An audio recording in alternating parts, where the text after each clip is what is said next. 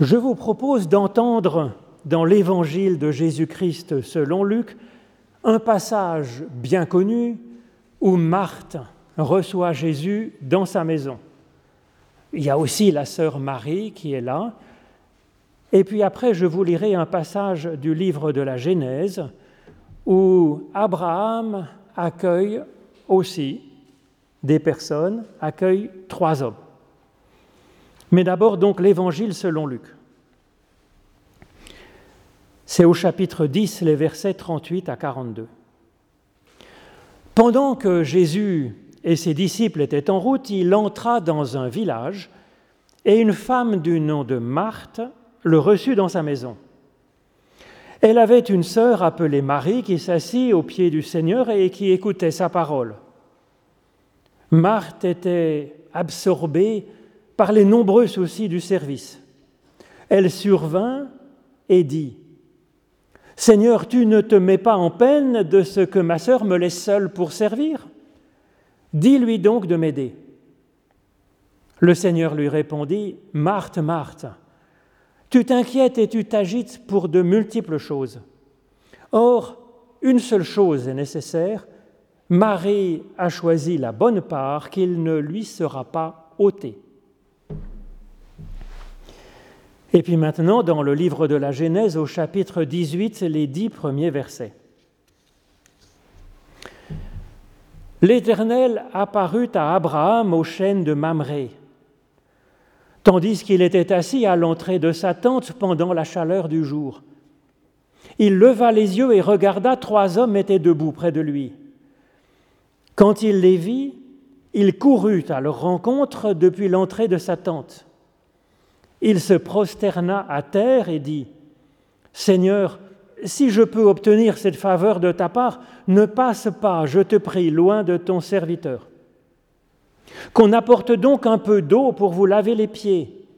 Reposez-vous sur cet arbre, j'irai prendre un morceau de pain pour vous réconforter, et après quoi, vous passerez votre chemin, ainsi vous ne serez pas passé en vain chez votre serviteur. » Ils répondirent « Oui, oui, fais comme tu dis. » Abraham alla donc vite dans sa tente vers Sarah et lui dit « Vite, trois mesures de fleurs de farine, pétris et fais des gâteaux. » Abraham courut vers le bétail, prit un veau tendre et bon, le donna à un jeune serviteur qui l'apprêta vite.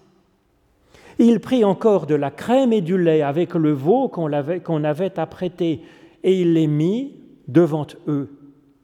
Il se tint lui-même à leur côté sous l'arbre et ils mangèrent. Alors ils lui dirent « Où est ta femme Sarah ?» Il répondit « Elle est là, dans la tente. » L'un d'entre eux dit « Assurément, je reviendrai vers toi l'année prochaine et voici que Sarah, ta femme, aura un fils. » Sarah, elle, écoutait à l'entrée de la tente qui était derrière lui.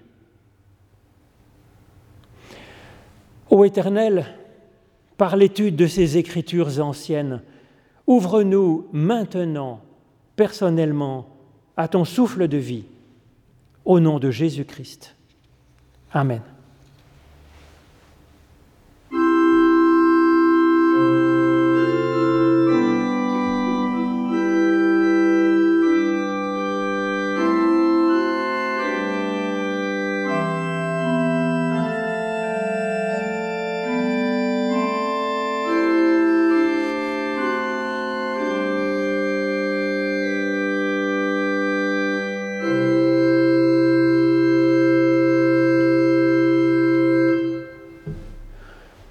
Alors ce texte de Jésus chez Marthe est très connu, très lu.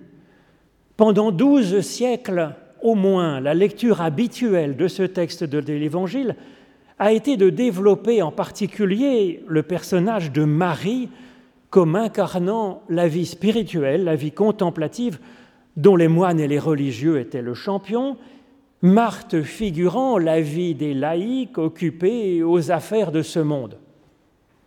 Marie était considérée comme le modèle supérieur, le modèle de luxe, d'humanité, la plus proche du Christ, infiniment supérieure à Marthe. aux martes que nous sommes, qui sont éloignés forcément du Christ par leurs soucis, du service, de la vie en ce monde. Et donc ces martes devaient être guidées par le joug d'un moralisme rigoureux, par des rites, par des croyances qu'ils n'avaient pas besoin de comprendre, qui leur suffiraient bien. À la fin du treizième siècle, le fameux théologien et mystique Eckhart va proposer une nouvelle lecture de ce texte dans deux de ses sermons. Il soutient que c'est le personnage de Marthe qui représente au contraire l'humain dans sa figure la plus aboutie, la plus proche du Christ. Et cette lecture de Maître Eckhart me semble bien prendre en compte ce texte de l'Évangile avec un cheminement qui rappelle aussi celui d'Abraham dans la Genèse. À l'époque d'Escartes, les masses étaient coupées de toute vie spirituelle et certains religieux se retiraient du monde dans le spirituel pur, dans la contemplation. Ça n'est pas inventé par le, le Moyen-Âge ou l'Antiquité. Du temps de Jésus, les Esséniens le faisaient aussi. C'est un peu aussi le style de Jean-Baptiste, mais pas du tout celui de Jésus. Il vit dans le monde. Il est d'abord menuisier, ensuite il vit dans le monde, il mange avec les gens. Il... Aujourd'hui, la question se pose aussi pour nous, je pense, pour nos contemporains, pour notre monde, même si c'est sous une autre forme. Il existe des personnes qui placent tout leur cœur dans le spirituel pur, que ce soit la religion, la prière, l'art, la méditation, la philosophie. En tout cas, s'ils peuvent placer dans ce spirituel sans que cela s'incarne dans un service de l'autre pour plus de justice. C'est une sorte de spiritualité très personnelle, très intime, très individualiste. Et il existe des personnes qui s'investissent à l'inverse dans l'activisme, le travail, les enfants, le sport, l'humanitaire, et ça leur suffit comme raison de vivre, sans nourrir cette vie par un souffle, par du sens, par de la spiritualité. Pourtant, à la base, Jésus articule l'amour de Dieu et l'amour du prochain comme un seul et même commandement, qui sont à articuler ces deux amours, chacun à sa façon, avec intelligence, précise-t-il. Pour creuser cette question, cette articulation entre ces deux amours, l'amour de Dieu et l'amour du prochain, et puis l'amour de soi-même, l'Évangile, selon Luc, commence par cet appel de Jésus à aimer Dieu, à aimer son prochain, puis Luc offre ensuite à notre réflexion cette parabole archi-connue du bon Samaritain, puis troisième volet dans cet enseignement, cette rencontre de Marthe et de Marie avec Jésus. L'ensemble de ces trois éléments nous introduit dans une façon riche et complexe de voir la vie humaine et d'articuler spiritualité et service. Cette interpénétration de ces deux dimensions n'est pas une évidence du tout. Par exemple, pour le stoïcisme, qui est cette autre grande, grande école de, de vie, qui date du, du quatrième siècle avant Jésus-Christ, mais qui était très vivace au temps de Jésus. Pour le stoïcisme, il n'y a pas de recherche à accueillir comme féconde la tension entre ces deux élans. Le stoïcisme cherche à réduire cette tension en nous tournant entièrement vers le spirituel, appelant pour cela à travailler en soi-même, pour soi-même, afin d'être maître de nous, et de nous insensibiliser à ce qui pourrait venir nous déranger de l'extérieur. Dans cette vision, il y a là quelque chose d'assez individualiste euh, qui a pu influencer le christianisme dès les premiers siècles, en fait, de l'histoire de l'Église. Et c'est cela que dénonce Eckhart, en fait. Et ce n'est pas fini, finalement, cette tendance à cantonner le spirituel dans la seule recherche de sa propre paix intérieure est encore très à la mode. Assez logiquement, Quand le spirituel n'irrigue plus, finalement, une recherche éthique personnelle, il est observé parfois un, un moralisme assez brutal. C'est vrai dans le christianisme, c'est vrai aussi dans l'opinion courante. Et on peut voir surgir, à côté de, d'une spiritualité très individuelle, une sorte de moralisme, de bien-pensance qui tend à s'imposer d'une manière assez forte. La foi et la philosophie de Jésus, au contraire, associent le spirituel et le service d'une manière féconde. L'écoute de Dieu nourrissant des actes vrais, inspirés, et un regard sur notre monde, un contact avec les autres, nous amène à y reconnaître Dieu comme venant à nous et l'accueillir plus profondément. C'est ce que font Marthe et Abraham. Marie, dans ce texte, nous le voyons, est dans le spirituel pur. Elle est assise aux pieds de Jésus et boit ses paroles. Dans un sens, Sarah aussi est coupée de l'extérieur en restant dans la tente, dans sa tente, et dans la tente peut-être aussi, en un mot. Marie, elle est donc là, entièrement tournée vers sa propre satisfaction intérieure, vers sa vie spirituelle. Elle est immobile. Elle n'a même pas un geste, ni même un regard pour les autres, même pas pour sa sœur. Marthe, nous dit Maître Eckhart, a dépassé ce stade. Bien sûr, elle apprécie certainement d'être avec Jésus. On peut même dire, à juste titre, qu'ils sont amis. Et donc c'est pour ça, cette amitié, cet intérêt pour Jésus qui la nourrit, c'est comme cela qu'elle se donne elle-même pour accueillir Jésus, celui qu'elle reconnaît comme étant la source de la vie, afin de lui permettre, lui, Jésus, de vivre et de poursuivre son ministère, de se reposer, de se nourrir de bonne nourriture, de sentir un soutien et, un, et une amitié, parce que Jésus a bien besoin de cela, bien sûr, comme tout le monde. Quand Marthe agit comme ça, elle contribue à offrir le Christ aux autres et en particulier à sa sœur. Mais le service de Marthe ne s'arrête pas là, nous dit Jésus. Et nous dit euh, Maître Eckhart. Elle poursuit en s'inquiétant pour sa sœur et son développement spirituel. On la voit aussi dans l'Évangile selon Jean, Marthe aller mettre sa sœur Marie en contact avec Jésus. Marthe se tourne donc en faveur de Marie, vers celui qu'elle sait pouvoir aider, une personne qui est ainsi tombée à terre et qui est comme paralysée. Marthe dit à Jésus, « Seigneur, dis-lui donc de m'aider. » Selon Eckhart, il n'y a là aucun reproche de la part de Marthe, ni contre sa sœur, ni contre Jésus, mais c'est une préoccupation. Et c'est aussi un dialogue en confiance avec le Christ comme avec un ami.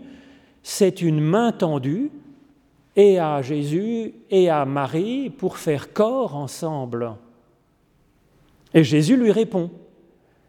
Il console Marthe de sa préoccupation pour sa sœur en lui disant que tout va bien pour Marie en fait, qu'elle est sur la bonne voie, qu'elle atteindra en son heure, à son rythme, une plus grande maturité spirituelle, pouvant enfin produire des fruits.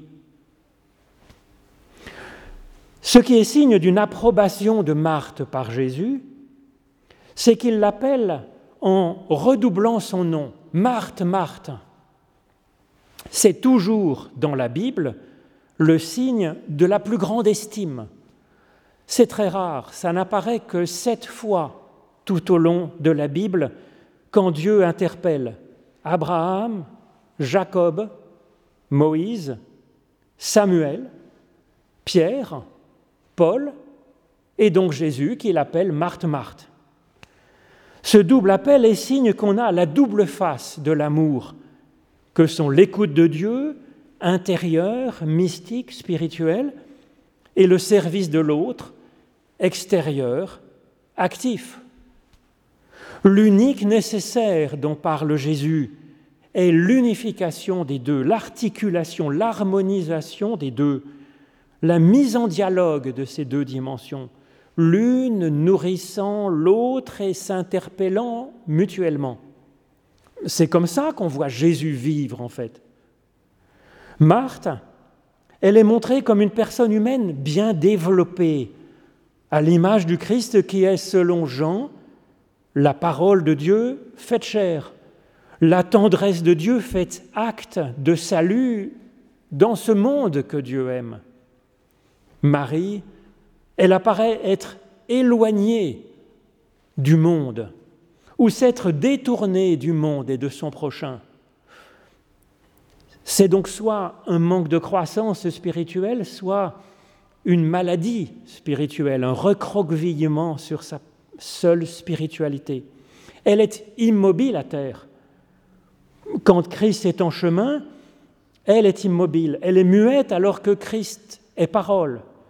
Elle est toute en intériorité alors que Christ se fait serviteur, allant vers les autres, en particulier vers elle-même, à cet instant-là.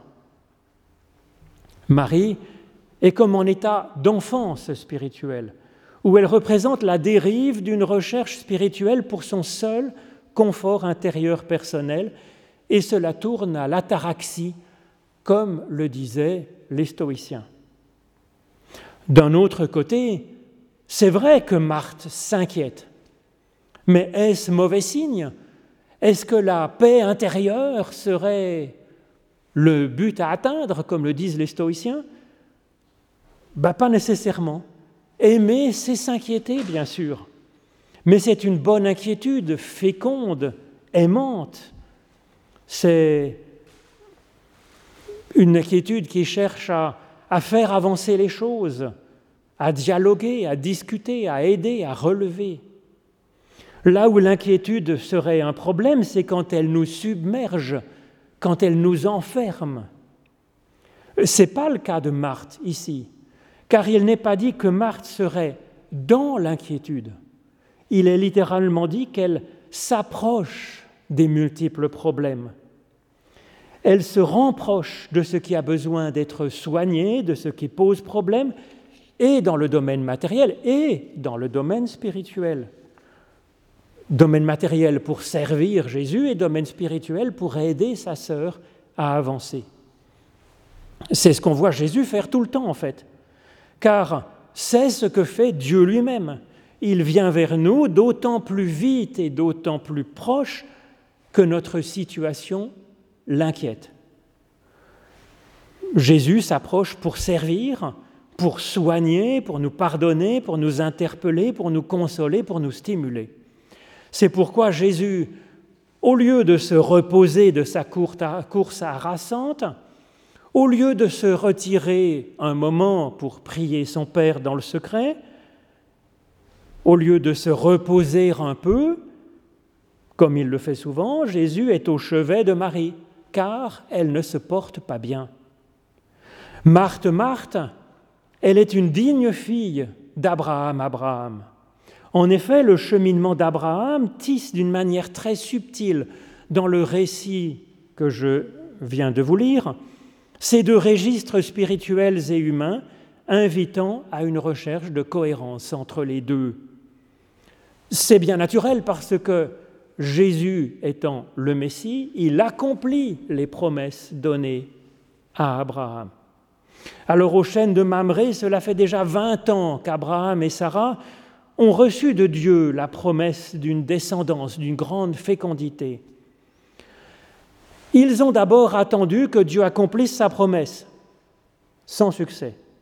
Ensuite, ils se sont dit, bah, peut-être que Dieu attendait qu'ils se débrouillent par leurs propres moyens, que sa promesse était un encouragement à se débrouiller, ce qui a donné un résultat mitigé. Pas à pas, de rencontre avec Dieu en tâtonnement, six chapitres après la promesse, Abraham et Sarah vont apprendre à s'ajuster finalement, s'ajuster avec Dieu, comme le lui indique l'Éternel dans la Révélation juste avant le texte que je vous ai lu. il dit à Abraham, « Marche devant ma face et sois doublement parfait. »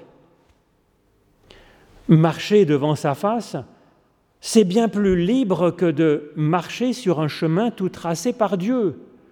C'est une relation où chacun tient sa place, où nos regards, celui de l'homme et celui de Dieu, se croisent, où nos avis s'échangent, comme on voit Abraham et Marthe le faire, discutant, se permettant d'interpeller, Abraham interpellant Dieu, Marthe interpellant Jésus, comme on le fait avec un ami finalement.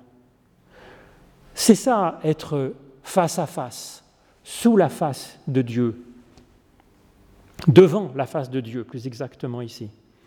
Alors cet épisode aux chênes de Mamré montre Abraham progresser enfin l'ajustement avec Dieu. En effet, Abraham est assis à l'entrée de sa tente pendant la chaleur du jour, comme Jésus avait prévu de faire une petite pause chez Marthe. C'est bien. Néanmoins, le fait d'être à la porte de sa tente, ça indique une, une vigilance et une disponibilité à plier bagage pour se déplacer. Ce que fait Jésus, finalement, venant se reposer, il se déplace pour aider là Marie qui est en panne. Abraham est donc au ras le sol, mais il lève les yeux. Vous voyez, il y a à la fois la terre et lever les yeux vers le haut, vers le ciel. Il regarde le ciel, et regardant le ciel, c'est le monde qu'il voit, puisqu'il aperçoit les trois hommes qui sont là à côté de lui. En quelques mots, nous avons là une façon d'être qui tisse notre double citoyenneté et du monde, et de la cité de Dieu, comme dirait saint Augustin. Contrairement à Sarah et à Marie, qui sont dans leur bulle, Abraham voit les trois hommes et court à leur rencontre. Il va leur offrir un bel accueil comme Marthe va l'offrir à Jésus. Lavage des pieds, blanquette de veau aux petits oignons, dessert fin, le soin très concret de l'autre comme une priorité, comme une urgence. Il faut dire que notre humanité est ainsi faite que nous ne pouvons vivre très longtemps sans, sans respirer, bien sûr, quelques minutes, sans boire quelques jours, sans manger quelques semaines. Nous ne pouvons non plus vivre sans nous reposer. Alors que c'est vrai que le spirituel et l'amical, quoique essentiel aussi, c'est moins une urgence, ça peut attendre un petit peu. Néanmoins, au cœur même de l'accueil des trois hommes, une phrase d'Abraham tisse et entremêle l'accueil et de Dieu et des trois hommes. En effet, il est dit que Abraham se prosterna à terre et dit « Seigneur, si je peux obtenir cette faveur de ta part, ne passe pas, je te prie, loin de ton serviteur. »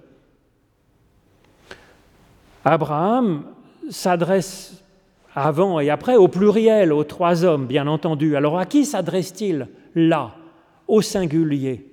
« Seigneur, ne passe pas loin de ton serviteur. » Il y a deux possibilités. Soit Abraham reconnaît la présence de Dieu dans ces trois hommes. C'est bien ce regard que le Christ a sur nous, reconnaissant en nous une image de Dieu. Et c'est ce qu'il nous propose, le regard qu'il nous propose d'avoir sur les autres, reconnaissant leur part divine, même quand cette part divine est bien cachée derrière une enveloppe humaine parfois rugueuse. C'est la première possibilité. Abraham reconnaît dans ces hommes le visage de Dieu, la face de Dieu. Soit Abraham, qui était en prière devant sa tente, comme Jésus le fait quand il se repose aussi, eh bien Abraham demande gentiment à Dieu de patienter le temps qu'il aille accueillir ces trois voyageurs venus à l'improviste, parce que voyageant dans le désert, ils ont besoin de se sustenter. C'est ce qu'auraient pu faire les religieux dans la parabole du bon samaritain. Dire à Dieu, excuse-moi, patiente deux minutes, je vais m'occuper d'abord de cette urgence-là. Alors quand un passage de la Bible est ambigu, surtout des passages aussi importants que ces passages-là, c'est afin de nous faire conjuguer intimement les deux sens possibles de ce texte ambigu. L'accueil du prochain rencontré par hasard, ça se mêle à l'accueil de Dieu. En levant les yeux vers Dieu, nous apprenons à voir notre prochain. En aidant notre prochain, en accueillant ce meilleur qui est en lui, c'est un peu Dieu que nous accueillons, sa bénédiction. Et nous touchons là, alors, au cœur même de la fécondité possible. Quand les deux se mêlent, se conjuguent, se nourrissent, s'interpellent, s'interrompent mutuellement, c'est là que la bénédiction prend corps, elle prend chair dans une extraordinaire fécondité, avec des fruits nombreux comme les grains de sable sur le bord de la mer ou comme les étoiles du ciel, nous dit la promesse de Dieu à Abraham, terre et ciel. Difficile de dire quel est le premier entre la vie contemplative et la vie active dans la vie humaine, c'est comme la poule et l'œuf. Parfois, c'est le spirituel qui aura un pas d'avance et qui nous entraînera dans une meilleure façon d'être avec les autres. Parfois, c'est l'inverse. Une rencontre avec une personne nous entraînera plus haut, plus profond dans notre vie spirituelle, dans la vérité de notre être et de Dieu. Alors c'est vrai qu'il est infiniment plus simple de rester dans le spirituel pur, là où la prière devient une simple émotion, là où la théologie devient un joli bavardage, là où les activités quotidiennes forment une ronde dansante. C'est vrai que notre délicieuse sieste peut être dérangée, nous amenant à courir dans tous les sens, dans la chaleur du jour, comme Marthe et comme Abraham. Mais pour quelle fête, pour quelle fécondité, pour quelle richesse!